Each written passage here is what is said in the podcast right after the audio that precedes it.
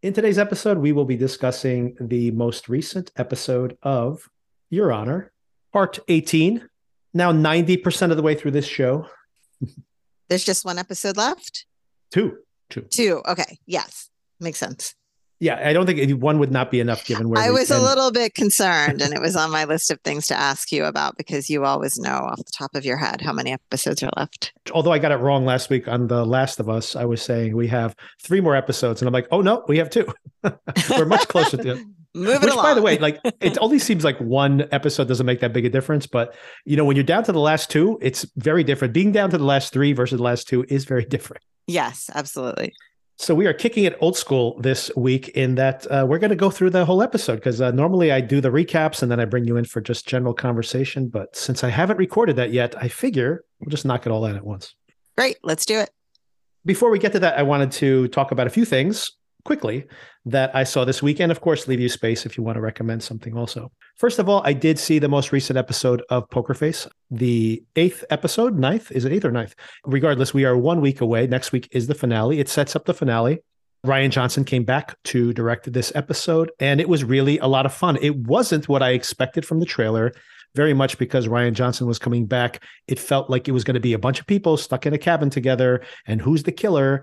Because of Knives Out, I felt like that was a formula that he's kind of followed in the past. But that wasn't the case. But still, it was very entertaining. I liked how the story kept revealing itself just when you think you know what's happening. And like the backstory of the characters and what really happened in the past is still being revealed until almost the very end of the episode. So I thought it was very clever. And it has a pretty funny button on the whole thing where our protagonist thinks she's off the hook and then maybe she's not. I won't spoil anything, but it was a lot of fun. And honestly, if you ha- are you're behind in the show, I do recommend people watch the show. By the way, in general, even the worst episodes have been fun, as you would expect from this type of show. But it's pretty inconsequential if you miss episodes in between. You can honestly watch just the first episode and then jump to this episode, and uh, you wouldn't have missed that much as far as character development. That is because it is very much a weekly procedural. If you wanted to have an abbreviated version of the season, watch episode one, watch episode five, watch episode eight and nine. And in those four episodes, which is about two hours of television, you would pretty much have everything you need to know for the finale. Now, if you go back and watch those in between episodes, hey, you can watch them in any order. it's pretty much that type of show. Uh, and they are better ones and worse ones, but it is very entertaining. How far are you in that show, Son? Have you been keeping up with it? I have not been keeping up. So maybe I will do your suggestion of just watching those specific episodes because I did enjoy it. I just, um, you know, as usual, my life gets in the way. Sure. Episode one is a real standout. You can just watch that by itself. It's like a little movie. It's really almost perfect. Mhm. And uh, we were talking about how it's surprising that there are certain shows that are very popular now that are old school television. This is very much old school Mhm. television. Remember where you would watch the premiere episode and then there would be kind of filler episodes and then you had to tune in like Right. during d- during November sweeps. Like if someone was going to hook up or someone was going to break up or whatever you had to Mhm. watch that episode. And then you could come back at the end of the season. It's very much like that type of of show. And then the ones in between like if you think about friends there were like those three or four episodes where all the character development happened and then the in between episodes everybody would be like i like this one. I don't like that one. And uh, Mhm. that's that's pretty much the formula here also. This is also hugely popular by the way. Nielsen always has its streaming numbers released a whole month back.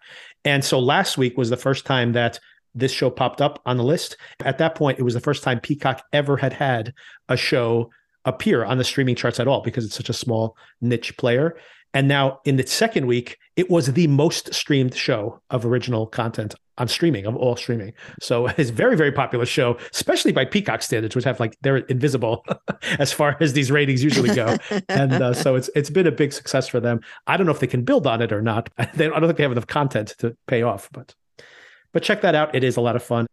Second thing I saw, and you may have not caught up on this yet, Sona. Last night's episode of Shrinking was terrific. It was terrific.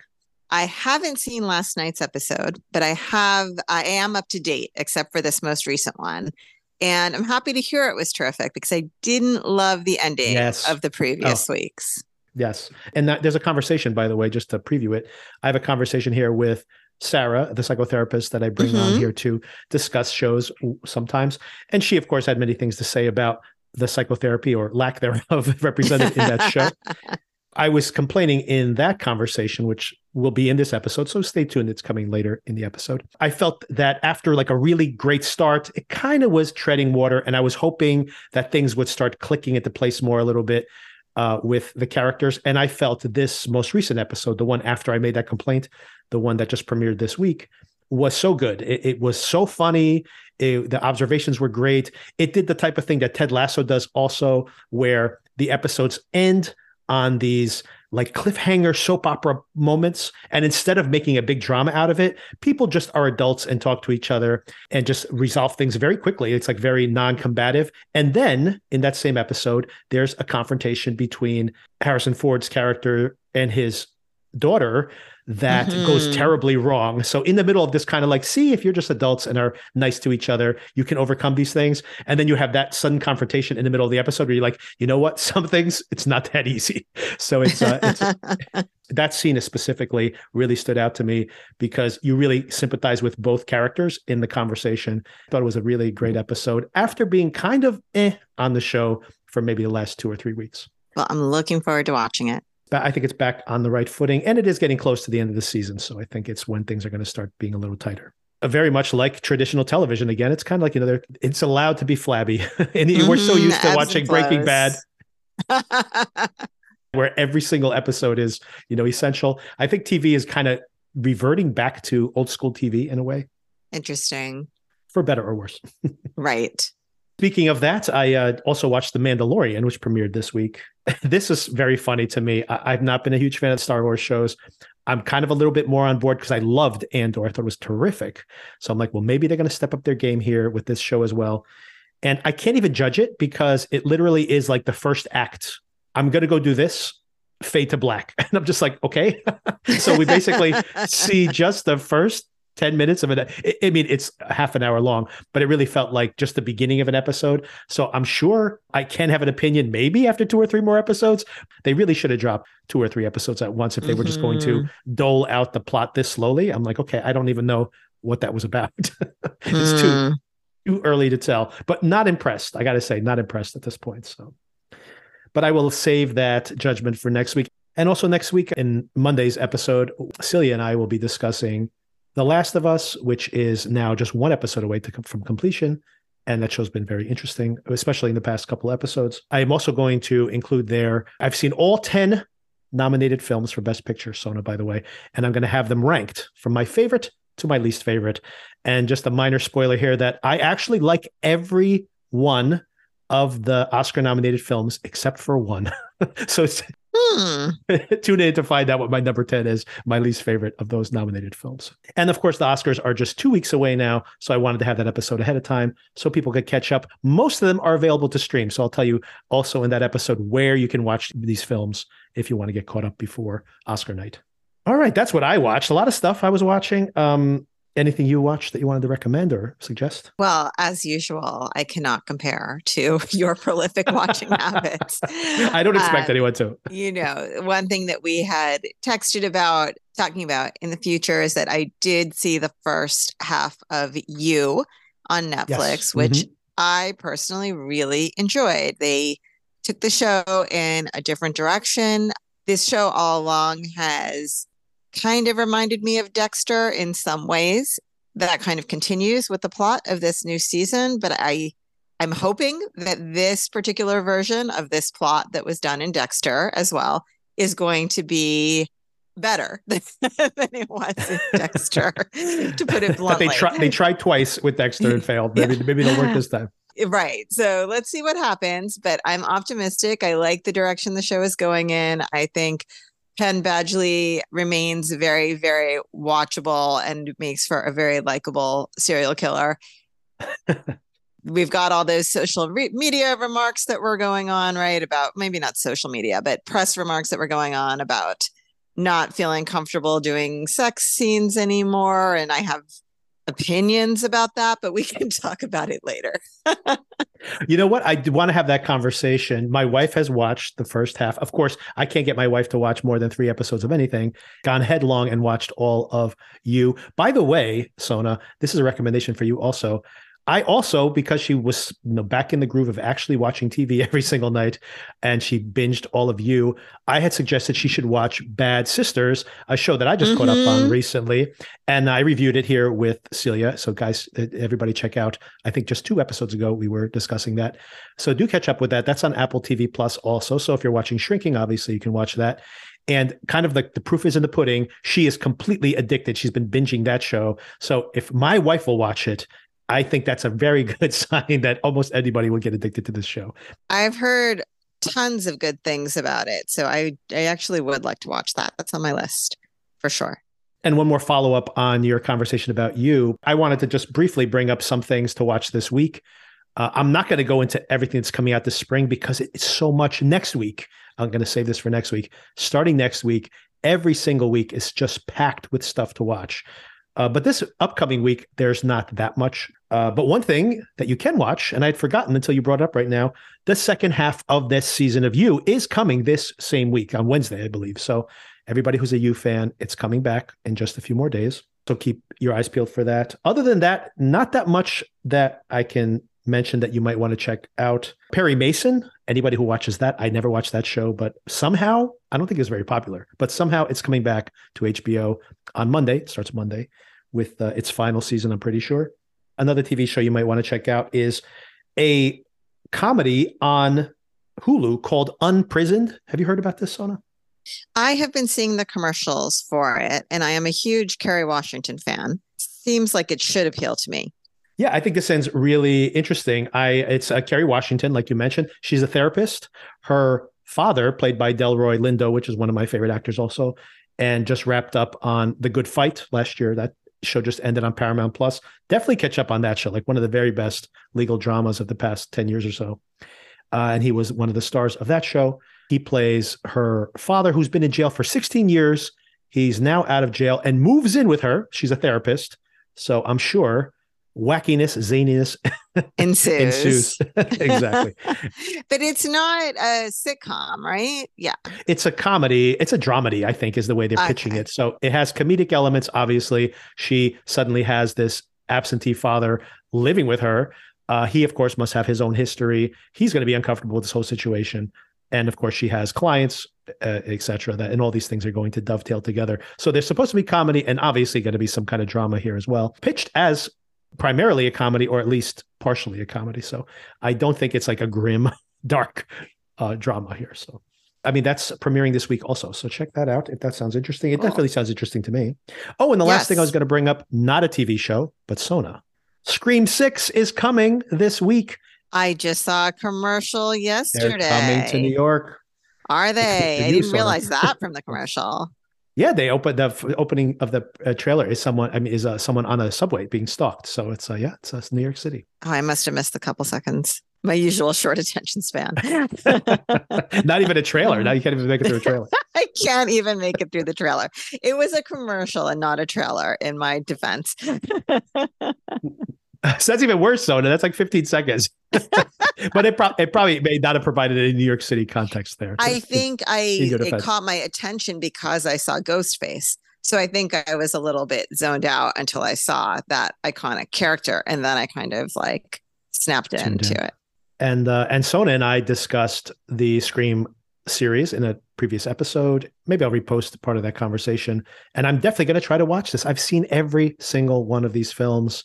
You are so loyal. For, except for four, except for in in the theaters. I'm saying I I actually did see four, and I actually liked four very much. By the way, I think it's a forgotten strong uh, chapter in that series of films.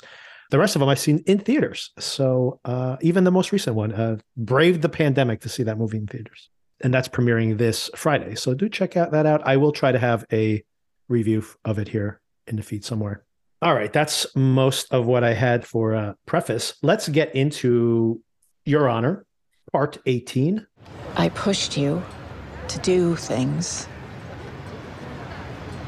to exact revenge, so that the pain might be a little easier to bear.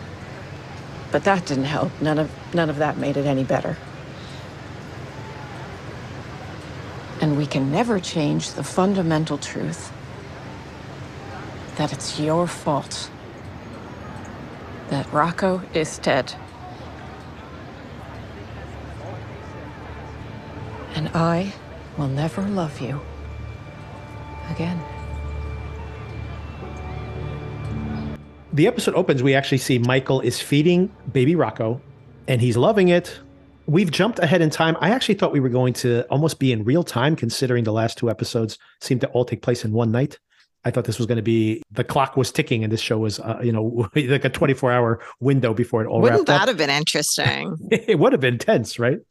Mhm. But uh, it seems like it has jumped a little bit ahead. We see Fia is living with Michael now. It seems to have been at least, what would you guess, at least a few weeks since the last episode. yeah, that seems right because the club is opening. Right. Eugene has is in jail, and Yes. hmm It's not like the next day. It's taken a little bit of time here. yeah, Fia seems pretty settled in at Michael's. Exactly. Yep. She's all dressed up to get her GED. Does she have to dress up to go for this GED test? I don't know. Maybe I didn't think about that till I just said it right now out loud. but uh, she is trying to get her GED since she dropped out of school because, of course, she was pregnant with baby Rocco. She mentions here, this is going to come back at the end of the episode, that she remembers going to see her guidance counselor in high school and making your five year plan. And Michael mentions that life never really sticks to a five year plan. Did we do a five year plan in high school? I don't remember that. Is that's is that a new thing? I think we should make one, by the way. I definitely did not. and I feel I was largely left to my own devices. I don't know about yeah, you. I feel the same way too. I was just kind of like, I don't know. They're just like, whatever you decide. I'm like, I don't know. What, what, how do you help me here? so after Sophia leaves, Olivia shows up, you know, of course, through the back door again, smiling, going like, oh, look at you, the proud grandpa. And Michael's just like not happy to see her at all. Did you miss me? No, I didn't. I didn't miss you at all, Olivia. mhm. Interestingly, here though, he says he's out. He doesn't want to deal with this anymore. Arrest me if you have to, but I'm not doing this anymore. Olivia mentions that Sophia is now her new target. Can you get Sophia to flip on her family? He tells her to go F off. but she seems a little desperate here. Don't you think this is interesting that she seemed so confident about her plan earlier?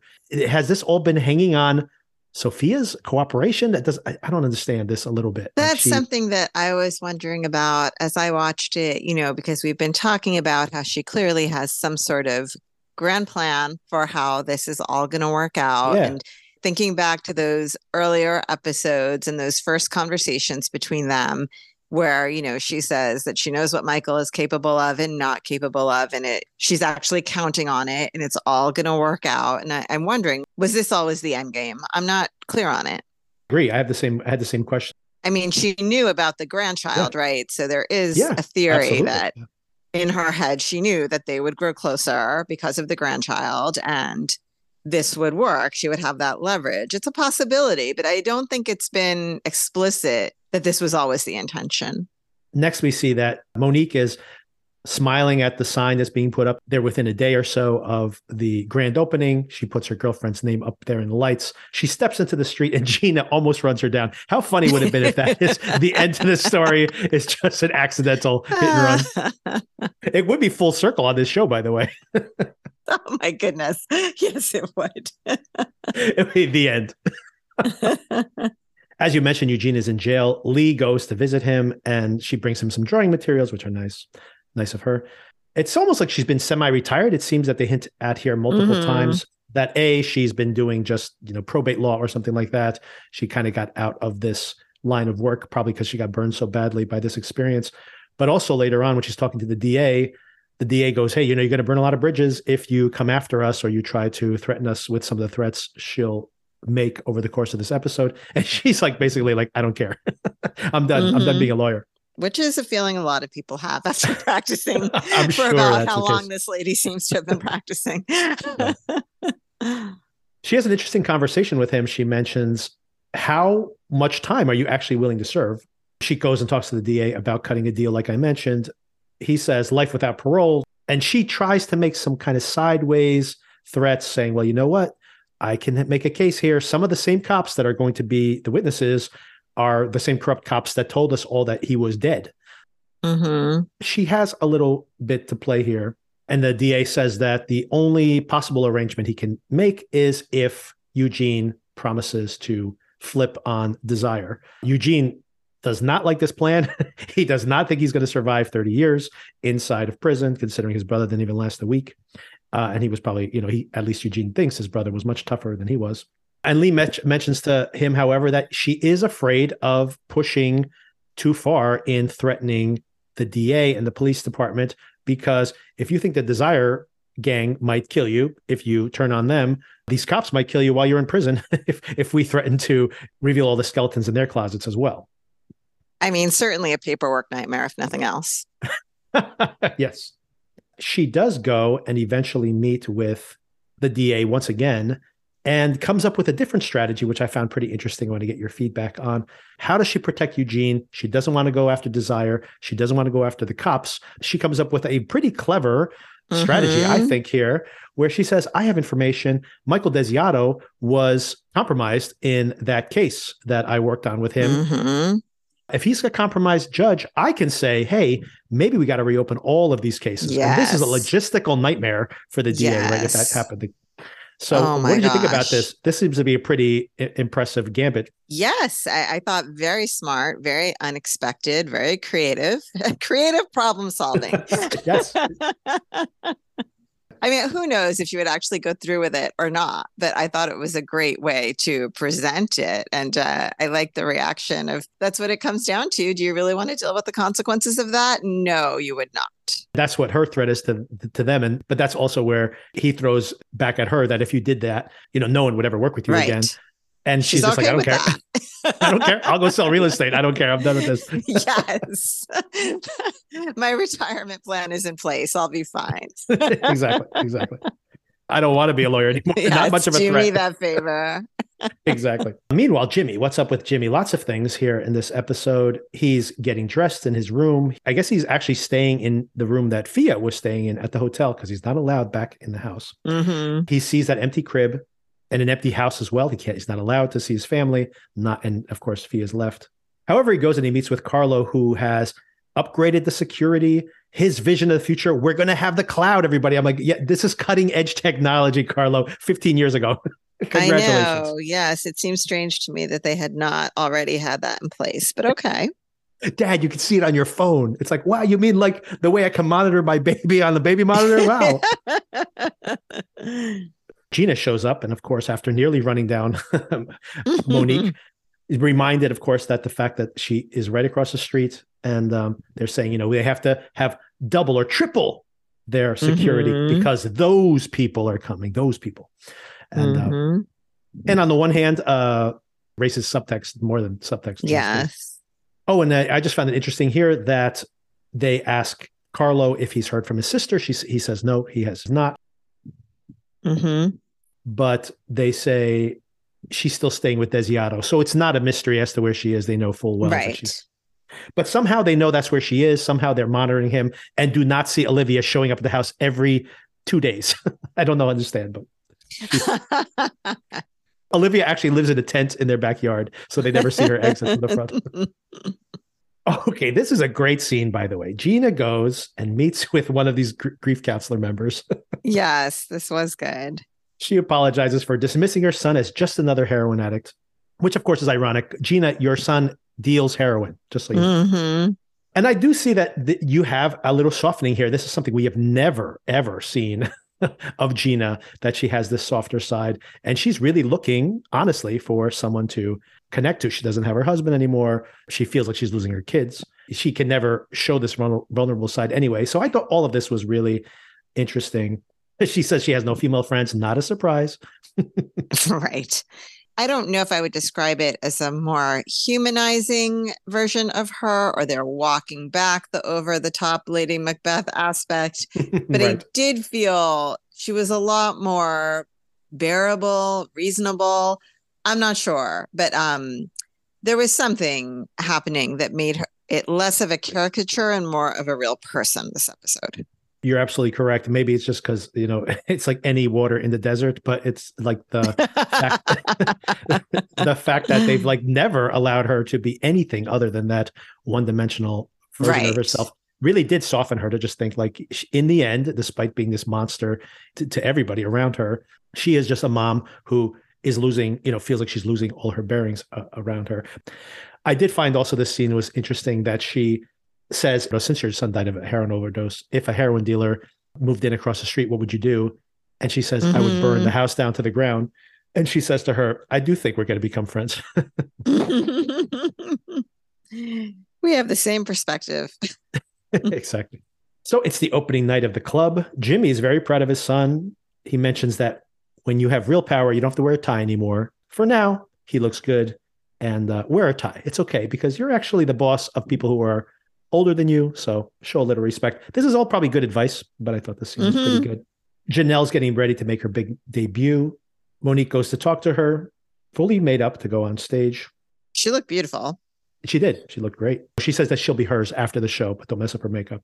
And she says forever. And she says yes. And of course, we knew that earlier she had a ring in the safe back Mhm. at Bufa's. Bufa's. That's quite a name for a club, which is like the HQ for the, the gang. So we know she's going to make a proposal probably tonight. Gina decides to go meet the neighbors and brings Carlo along. She brings some expensive liquor. I mean, isn't yeah, this, did you recognize that bottle? I'm wondering Yes, it it's, it's a recognizable bottle. It's not. I mean, it could be like aged or something. It's not. I don't think it, like a crazy expensive bottle of booze. I'm trying to remember what it is. A I mean, she think. said something about a $500 shot, right? Which, yes, and maybe, like I said, maybe it's an aged bottle, but it's uh I mean, we all know I- the markup when you go out is insane, but Yes, it should at least still that- be yes, a $75 shot, maybe. perhaps, perhaps. This whole scene is pretty interesting. They show up at the door. Something almost happens there. Why is Gina always just poking the hornet's nest? I don't understand. Carl, of course, is the cooler head here, but things almost break out. Russell shows up. He's like the replacement for Lil Mo. And uh, Mhm. he breaks up the scene. You know, he kind of placates Gina, lets her inside. And then Monique, of course, doesn't make things better. You know, drinking directly from the bottle and then like Mhm. spilling some out for their homies, like this expensive Mhm. gift. Not for nothing, but this is not actually a gift. Gina, you know, she even says, "Hey, you know, a lot of clubs go out of business very quickly, so enjoy your opening day. It might not last long." So none of this is friendly anyway, but it's all power posturing for each other. And then meanwhile, while Janelle is performing, it turns out that Chris has led a group of these former Desire members or Desire members, possibly, to uh, ransack Bufa's. I think they hit all the all their um, hiding spots at the same time, so they take a lot of their money, but the big bag of cash to pay off the heroin deal back to that drug dealer back in Houston. That money actually exited, you know, earlier in the episode, so that that payback occurred. I just bring that up because if they really wanted to hurt her, if that payback didn't occur, Hmm. that would have been way more devastating, I think, to to the gang than um Interesting this. point. Hmm. And at this moment, by the way, when they're ransacking the place, I thought it was going to matter that this one girl who survives the uh, attack, Mhm. Chris lets her go, and he rec- she recognizes him. Mhm. But I don't even think that matters because he takes Right. the engagement ring from inside the safe and leaves the a balloon, a heroin balloon, Right. uh, back in there. So she knows immediately that this is Chris who did that. I, I don't think he's playing coy about it. Yes, which I'm happy also that it wasn't some wacky misunderstanding that the Baxter family was involved somehow. Yes, I mean that would have been uh, tired at this point. Yeah. And while they're investigating this whole thing, Janelle rolls in and almost gets shot because they turn on her, and she gets really upset about this. I'm sorry, but like if you just heard that your drug dealing girlfriend's HQ has been raided and they're going in there guns drawn, don't roll up on there unannounced. I'm sorry, you just don't do it. I mean, this girl just seems a little bit naive considering yes, she does not know who Mo is. caught up in somehow. here.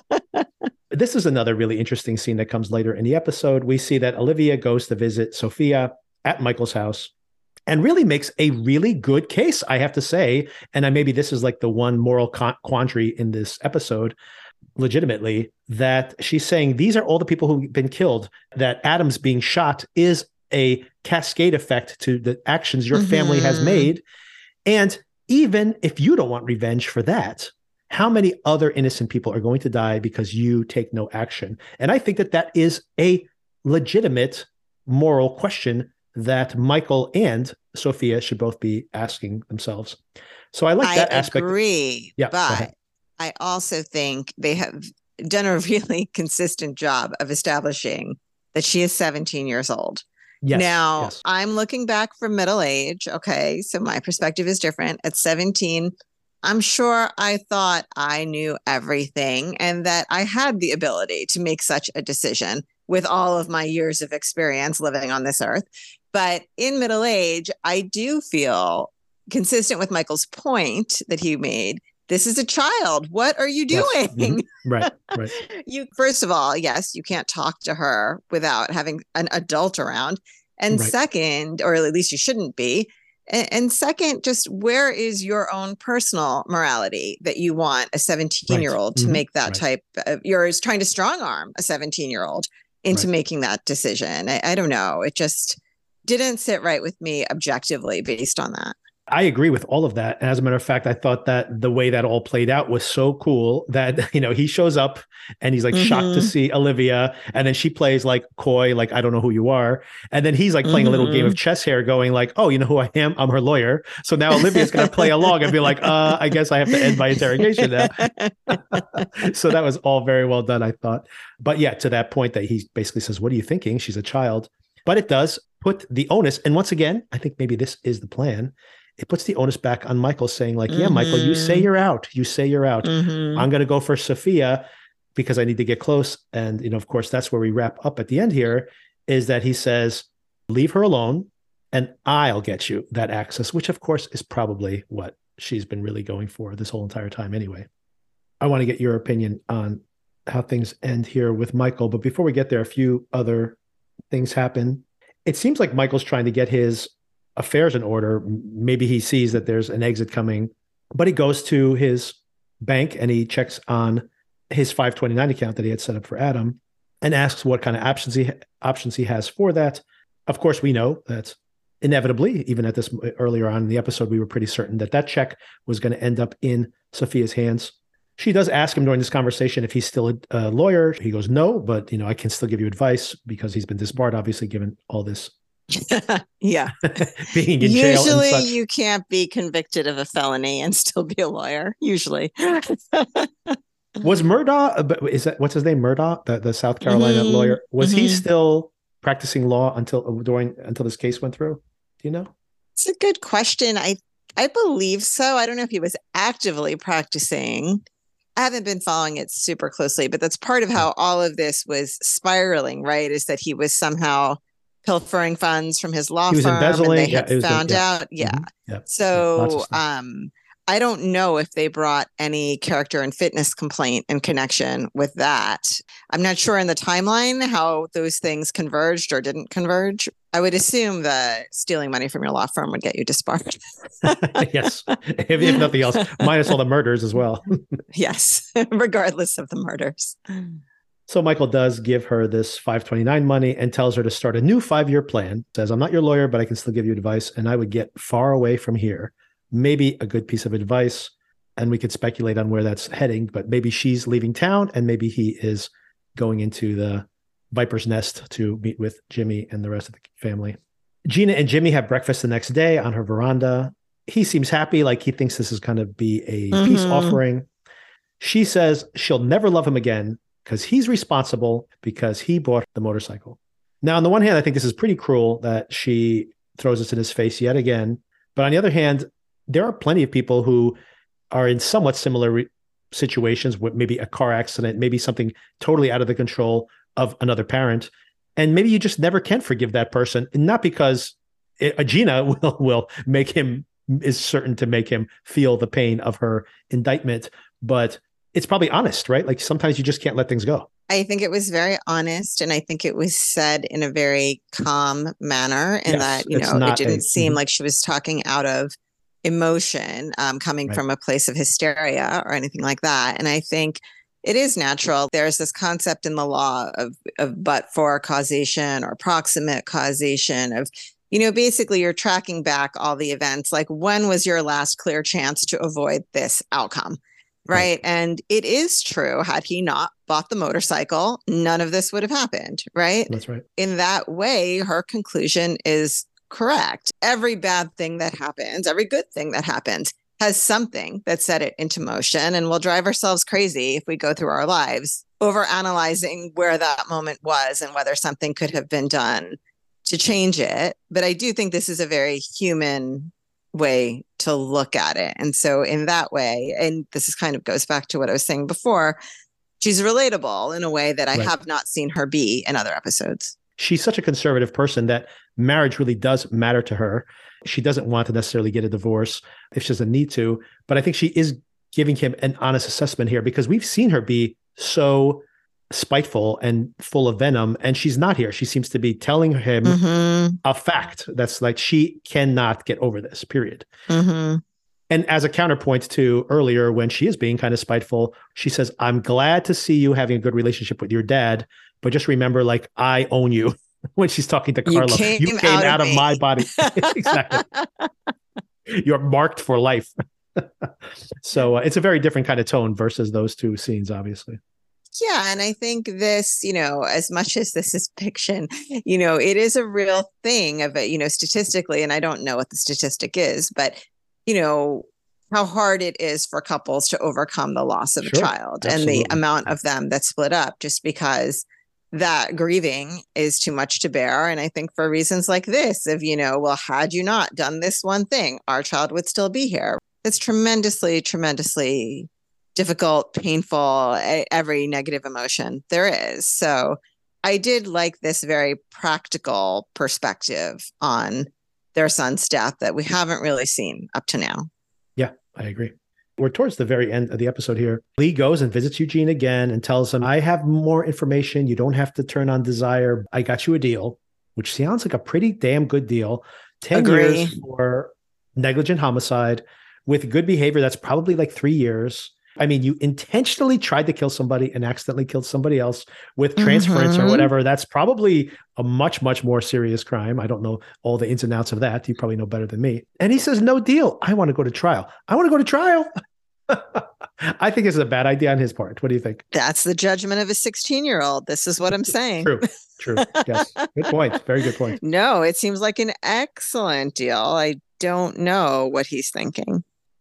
I mean, I guess he wants to have his day in court and speak his truth and get it out there, like all these things, but that just puts a target on his back. And if they're going to go down the road of this story becomes a huge headline grabbing fiasco, then I mean, that could be like a whole season of TV. So it seems like very late in the game to be introducing that. I have a feeling like he's just not long for this world, unfortunately. Just speaking from an objective view, there is no world where he did not intend to murder one person and Right. end up murdering Mhm. someone else. Right. So, what does he think he's going to gain by this? Exactly. Right. Like, what is he going to say? That's not Yeah. who I was trying to kill. Right. was trying to There's kill no other person. world where they're like, not guilty. So, and be like, well, you don't understand. That guy killed my brother, and that's not that doesn't hold up not in a court. good I'm enough sorry. reason. Exactly. It's not like, oh yes, the eye for an Yes. eye defense. the retribution defense. yes, exactly. And if someone else gets in the way of that bullet, oh well, we got to let Yeah. you go. These things I guess you got- happen. You got to go home. Innocent people just get shot all the time. What are you Wrong time, wrong place. Whose fault is it really? It really is Adam's fault because that is the chain of events that led to this. but uh, well, but it Eugene, goes back to the motorcycle. Eugene doesn't know that. Had Jimmy never bought the motorcycle, none of this would have happened. Exactly. That's going to be his defense. And he's going to have Gina go up on the stand and say, like, you're right, Eugene. It is Jimmy's fault after all. Consumerism is the real crime. That's right. Did he need that motorcycle? I don't think so. Nope. And then we have that final moment I mentioned already earlier where Michael meets with Olivia on that bench and says, if you leave her alone, I'm going to get you close to Jimmy Baxter. Right. And then next week we see pretty oblique scenes here, but it seems to be that Jimmy is making an offer to Michael, which I can't imagine what that offer is going to be. I have no idea. I think it was very um, Mad Men esque in its Yes. uh, scenes for the next episode, where you're kind of like, I recognize all these people as characters on the show, but I can't tell a darn thing about what the plot is going to be. You see, Eugene is in court at one moment, and I think Mhm. Gina is there also. I assume this is the grand jury, right? This is not going to be an actual, unless they're going to jump months ahead. Maybe who knows? Grand jury indictments generally don't have the defendant testifying at them. Present, It, right. Every now and then it happens. As a rule of thumb, the defendant does not testify at the grand jury. So I think it may be a full on trial. that would be very rapid, uh, going straight to trial. Well, you know, I have issues with the legal accuracy of this Yes. show. So correct, correct. It would be funny though if like next week it's just like one year later. I'm like, what? the kids walk, the baby's walking around. You're like, what, what, what happened here? What happened? Do you have any speculation for what the end game here is in the show? Honestly, I don't know what is happening in Olivia's head, but just given the pieces that are on the board, do you have an idea where this is going? It still feels to me, I enjoyed this episode, by the way. I definitely liked it. I did too. This is maybe one of the strongest episodes they've ever had.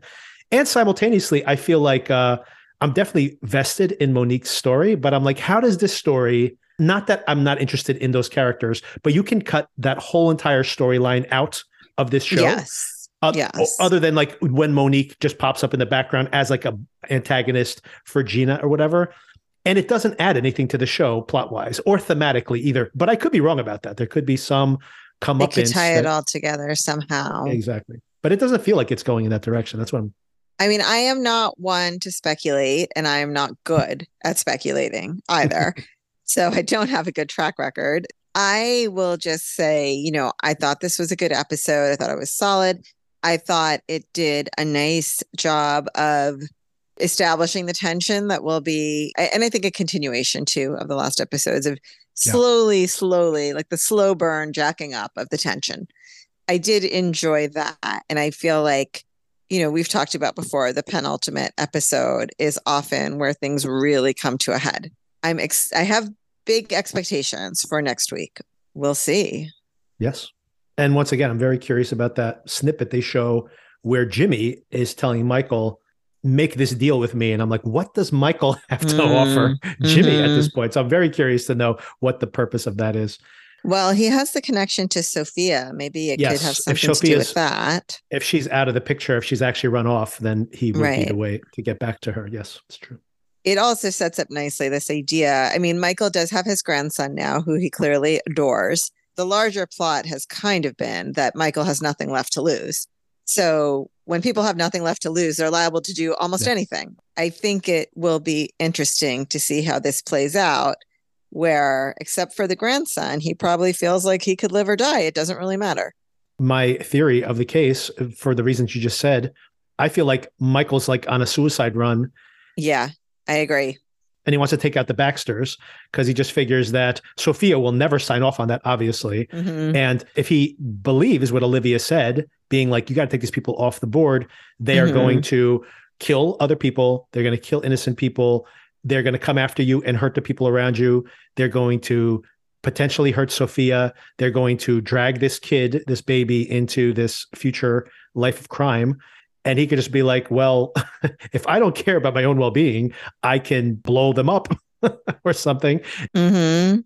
and then they're no longer a threat and it's not on uh, sophia it's just on me which Right. is simplified by the way because sophia would always feel some kind of guilt like how did i not see this coming or did i lead to this happening to my family but in his mind it might just be like hey it's the only way to eliminate the the immediate threat potentially and some sort of redemption for the Yes, negative yes. things that he caused as well. I think it's quite possible that this will end with Michael dead one way or the other. Yeah, I agree and most of the baxters dead or behind bars i think Hmm. on that positive note Anyway, yes let's hope for the best i'm sure that yeah imagine, imagine it's a happy ending everybody gets what they want like Jimmy ends up being a like legitimate businessman. Sophia comes back. Gina becomes buddies with that grief counselor lady. Maybe they start a romance. Who knows? maybe Carlo runs off with the coat check girl. hotel girl. Yeah. It's a and uh, Monique and uh, Janelle get married, and she leaves the drug trade behind. it could be a happy ending for everybody. Imagine that. That would be bizarre. a bizarre wrap up to this show. In the end, it was all for the best. it all worked out. They all lived Yes. happily ever after. and they lived happily ever after. All right. Well, we only have two more weeks to find out what the grand scheme of this is, but I did enjoy this. It's a lot of fun. Anyway. Yeah, so, I, mean, I agree with you. dark but fun nonetheless. Yes. We'll be back next week, and then we have just next week and the week after. So those answers are coming. And thank you for the conversation once again, Sona. Thank you. All right. Talk to you soon. Talk to you later. Pull me out of the drink before I start to drown tossing to where the fishes are frightening. I wanna hear myself think again. All right, Sarah. So I haven't spoken to you since you came on the show and talked about the, the patient. You are a psychotherapist. So I was curious when we were covering the patient to get your feedback on that. And also, Succession is coming back for That's another right. season. And we discussed that as well. We had, I think we had discussed, by the way, the whole Jeremy um, Strong. Jeremy Strong's uh, technique and and that, that whole thing is resurfaced now with people bringing it up yet again. Mm. Uh, and ironically enough, you know, they obviously have finished season four and they just announced, by the way, that this is the final season. Season four will be the last. So I guess these people could talk as much about each other as they want at this point because they're not going to have to work together anymore. yeah. So you've been on the show, you've talked about the family dynamics within succession. We've spoken about the patient, obviously, which has a connection to your line of work. And now, of course, we've been discussing Sona, by the way, huge fan of this show, Shrinking, on Apple TV Plus, and it's been very popular. Somewhat surprisingly, I think it's a, I don't know. I see, I'm on uh, both minds that where I'm a little surprised that the show would be as popular as it is, but it has Harrison Ford and other recognizable stars in it. And it comes from the same production team or some of the same production team, who, of course, uh, produce Ted Lasso also for Apple TV Plus, which is also coming back in a couple of weeks. And of course, that show's been a huge success. So maybe I shouldn't be so surprised that some of this kind of humane TV actually resonates with audiences. So I've been enjoying it. But obviously, for me, to my untrained eyes, this seems to be pretty unrealistic portrayal of psychotherapy. But I was curious to get your opinion. Have you enjoyed the show? Is this realistic? Do you think, even if this is realistic or not, is this a successful way to provide therapy to a patient or to a friend, feel free to run with any of those. I have a lot of opinions about it. It seems like a bit of a sleeper hit. Yeah. I thought it seemed kind of like a niche thing, but I think mm-hmm. there's a lot of really good actors in it. Yep. Jessica Williams too is great. Yep. And mm-hmm. Jason Segel, obviously, and Harrison Ford, who I have to say, his performance in this and his sort of ethical stance in this, I mm-hmm. really appreciate. I think the main thing that I've picked up on so far is that everyone in the show is going through their own kind of grief. Mm-hmm. Yep. And it's really portraying something that I think is very important, which is that therapists are people too. They're mm-hmm. humans. Mm-hmm. Yep. Just because they're helping people heal does not mean that they're somehow fully healed themselves. Right. At the same time, my psychoanalytic stance and my commitment to it is there are very important clinical reasons for therapists not self disclosing mm-hmm. and not crossing these certain boundaries because yeah. it has really um, serious implications for our patients. Just sort of seeing Jason Segel, I mean, we get it really from the beginning that he's kind of spiraling in this sort of self-destructive cycle because mm-hmm. of all the the grief and traumatic loss he's going through in preparation for this without saying too much in keeping with my my stance on self-disclosure y- you personally know that i went through a very similar experience of a very serious loss a few years mm-hmm. ago mm-hmm. the implications for myself as a therapist around that it's one of those things where you have to be able to take the time to take care of yourself and process in order to be able to show up for your patients mm-hmm. as fully as you can. That kind of loss, it's not just like, okay, so then you reach a certain point and then you're fine. Mm-hmm. It's like an ongoing process. The show has also been very personal for me in that way of what it means to be working in this field and be going through your own grief. Mm-hmm. To go back to your question about the sort of stance that Jimmy's character takes, I, I think it's really interesting. The moment we see him telling his patient to leave her husband, her abusive mm-hmm. husband, yeah. Mm-hmm. there's a very both understandable reason for him sort of saying, I can't take this anymore. You need to leave him and being very directive. I think anyone who's been in a situation where someone they love is in an abusive relationship, that desire to just sort of shake the person and say, mm-hmm. you got to get out of this. But in a therapist patient relationship, the danger of being too directive is like we've seen with Segel right. and Sean. Sean. Um, I'm actually talking about the still about the patient who's leaving her abusive husband. Grace. Grace. Thank you. The dangers in being so directive is that now she can't be honest with her, her therapist. So now she's hiding something from him. There's the scene where they're hiking and he sees her meeting up with her ex. Yeah. So then it becomes this thing where the patient has a secret and cannot turn to the person who's actually there to help her. Right. Right. So that was a big one for me in terms of like the boundary crossing. Yeah. And we can get into Sean too, because that's also obviously very problematic. yeah, he's living uh, with him, right? Definitely crossing a boundary having Sean live with him, obviously. I would say if I have a critique of the show, which I, which I am enjoying very much, but maybe more so the first few episodes than I have here in the middle of the season. I have felt it's kind of been treading water a little bit here in the middle.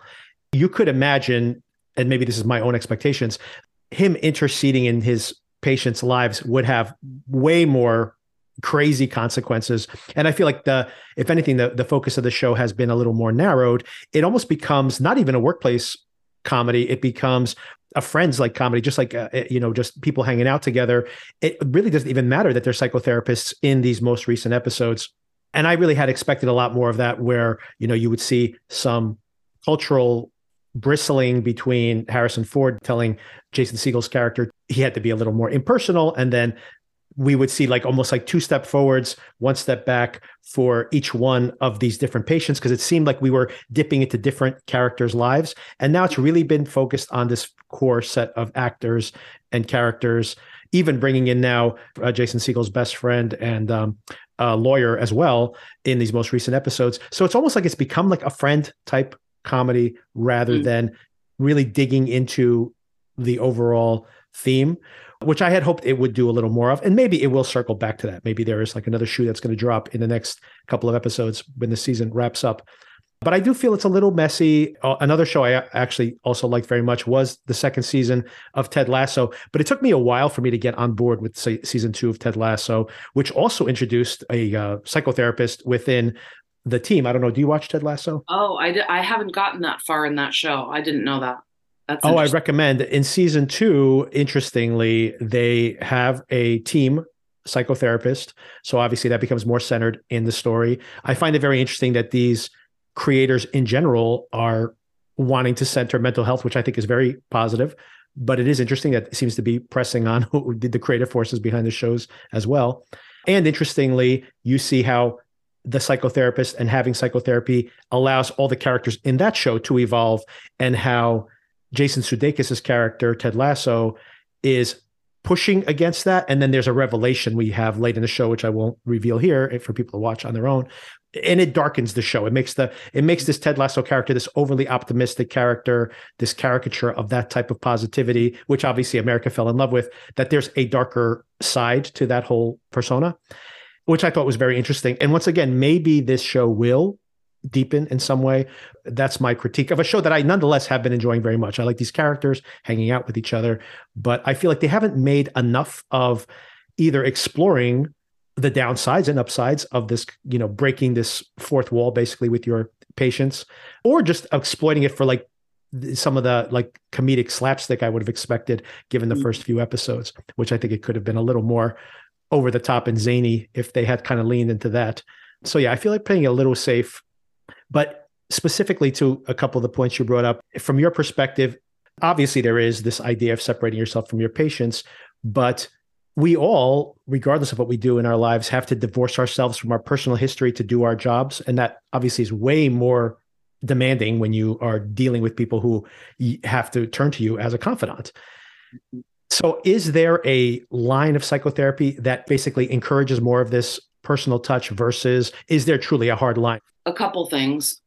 I think that he's getting the feedback from his colleagues, from especially from from Paul Harrison Ford's character, mm-hmm. that there's a reason why these lines cannot be crossed. Right. They're both ethically and clinically there are reasons. At the same time, there is a a time and a place for what we call use of self in a therapy relationship. And one actually example of that that I had taken note of Sean is now living at Jimmy's house, mm-hmm. which I think also is problematic because it sort of brings up this sort of a rescue fantasy that Jimmy mm-hmm. is involved in. If you believe that you can directly help someone in such a way where there's no separation, it creates a dynamic in which actually that person, because they're not your friend, they're your mm-hmm. patient, actually cannot talk to you about what's mm-hmm. actually going on.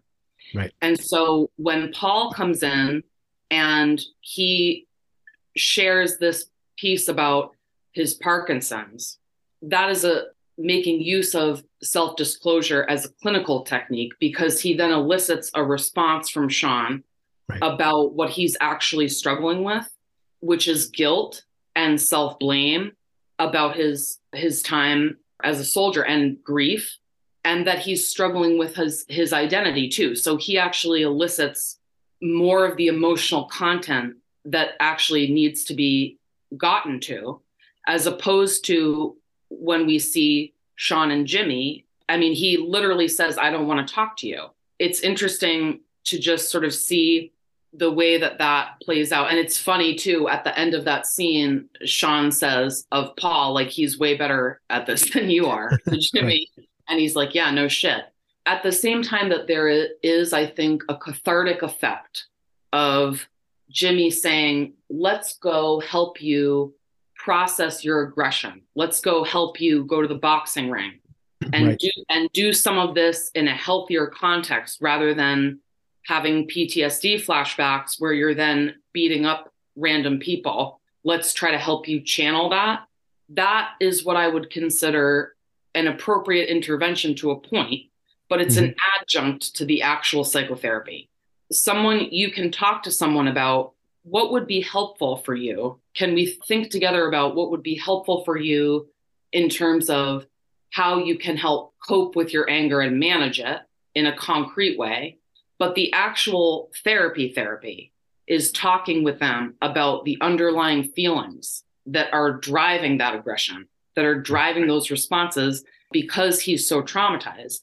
And that's what Paul's character actually starts to get to. And then he feels safe enough to talk about it.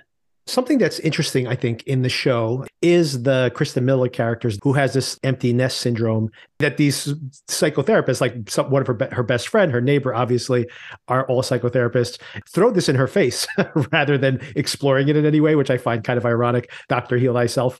Mm-hmm you know, she doesn't have an outlet for that other than uh, adopting this mm-hmm. uh, daughter who obviously was neglected for a long period of time. We're just seeing her repair that relationship with her dad. And of course, all of that is getting sticky now too, because you see not only she has this crush on Sean, and Sean obviously, or not, not obviously, but at least at this point, it doesn't want to explore it because she's so young. And of course, we see at the end of this most recent episode that uh, Jimmy, right? Jimmy, Jason Segel's character, has hooked up with uh, his friend and, yeah, and co-worker right. as well. So all of this is getting very, very complicated. And I think that's what's interesting as a, which also has in common with Ted Lasso, even in the first season, but especially in the second season, is, and you touched on this earlier, it's that all these people are damaged in different ways. And I kind of like the humanity of the Ted Lasso show and this one in the fact that in some ways you can just look at them and say you just need to turn to the right person and say these words and they can't and even though that's not happening behind the scenes uh, this unlikely group of people and are helping each other through this circumstance and and that also makes me think about how paul is helping as well by counseling Jimmy's daughter. but then that raises me a question uh, raises a question also how you were talking about how Paul is able to delineate this relationship with uh, his patients and have a more professional relationship. But meanwhile, he is seeing Jimmy's daughter uh, right. uh, as Very a counselor. He's counseling her, and uh, you know he has not been forthcoming about that exactly. The show seems to have a perspective that that is actually pretty positive, even though it is questionable as to whether you should be counseling your coworker's daughter behind your back. But what do you think the stance of the show is that this is healthy behavior between these counselors? That's such a good point that they're all kind of coming up against their own ethical dilemmas. And I right. think especially he's sort of counseling Jimmy's daughter Alice who's also a minor without mm-hmm. Right. without a parent's Right. permission. That's a Right. huge no-no. you cannot do right. At the same time, we're seeing her search to have some kind of connection. And I think, you know, she needs parenting. Right, right. She has some parenting from Paul because her father is so, Jimmy has been so absent because he's mm-hmm. so torn up from losing his wife and her mom. So it's really a both and in that way. I guess I would say the stance of the show seems to be so far this is really complicated and muddy and there maybe is Right. no clear answer. To sort of go back to a question before, this point in the season the same way that you were sort of describing like a little bit losing interest like it seemed like it was going to go one way and now it's Right. kind of muddier and Mhm. in psychoanalytic therapy versus perhaps some of the more behavioral therapies there's use of self i'm not talking about self-disclosure and t- and telling your patients about your own life. Some therapists do that and that's a technique. I tend to be very much in the other direction. What i do use in terms of use of self which is in psycho in a psychoanalytic stance which is countertransference which is when i feel something in a session i know that that is related to my own experience history baggage etc it's also related to what's happening inside of the person i'm talking to. For instance if i notice myself becoming dissociated or if i notice myself becoming sort of angry and it's something where the person is actually not directly talking about that but it's the feeling is being elicited i know that something's going on either in me or in the patient or in both of us and i use that to inform what are my next steps what are my next questions. So it's you're constantly thinking all the time. Psychoanalytic therapy gets criticized partic- and maligned particularly in this like very insurance informed behavioral health environment atmosphere that we're in right now where well my therapist is so quiet and they're not saying much. It's actually because we're thinking and we're not trying to control the agenda. The focus is on our patient and we're thinking and feeling constantly in order to make an intervention that is aimed at helping that person understand themselves and understand what's happening for them in a more deep way.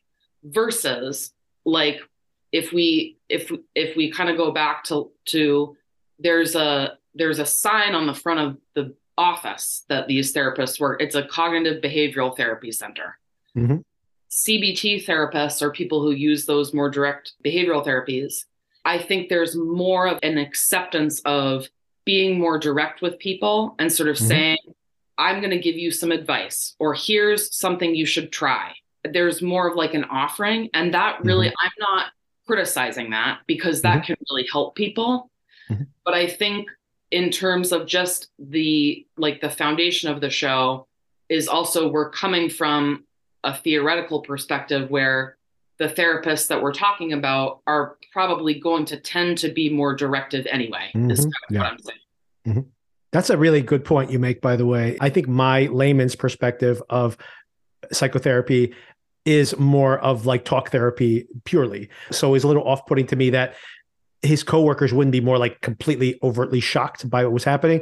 But given what you just described there, this is another step in that direction, not just saying, I suggest this, but being like, you have to do this or I'm going to not be your therapist anymore, is actually just one step beyond what he's probably been doing already, which is like giving her suggestions to her behavior, for example. And now he's like saying, like, you have to do this, which of course is crossing a line, but it's not like he's never suggested this before. It also might explain why the counselors there, and of course they're cutting him slack because they know he's having his own crises. Beyond that, it's like maybe they are used to, you know, making suggestions or being, like you mentioned, like bringing in their personal Mhm. history into the session this is just a bridge too far right but but it's not you know like the opposite of what they're supposed to be doing which in some ways it kind of felt like to me Yep. so that's that's interesting that you bring that up because i hadn't even thought about the the the type or the brand of uh psychotherapy that this is here which leads me to another question I don't know everybody's experience with psychotherapy behind the scenes here. I assume they've all been in therapy because they seem to be interested in it. They introduce these characters into their shows. Like, do you think they have writers on their staff who were psychotherapists, or this is just play acting? you know, like I remember when we talked about the patient, we yeah. talked about how um, there were actual therapists who were consultants on that show. So that mm-hmm. would be interesting to to find out if the if that's the case here. That's also a show where he had more of a psychodynamic or psychoanalytic stance. He yeah, was interested right. in talking about yeah. um, Sam's childhood history, more of those exploratory things, how the trauma that he experienced as a child related to the present, that kind of thing, looking into sort of the unconscious. That's a great question. I mean, I think probably there, I would assume that there must be. There's definitely a layer of realism.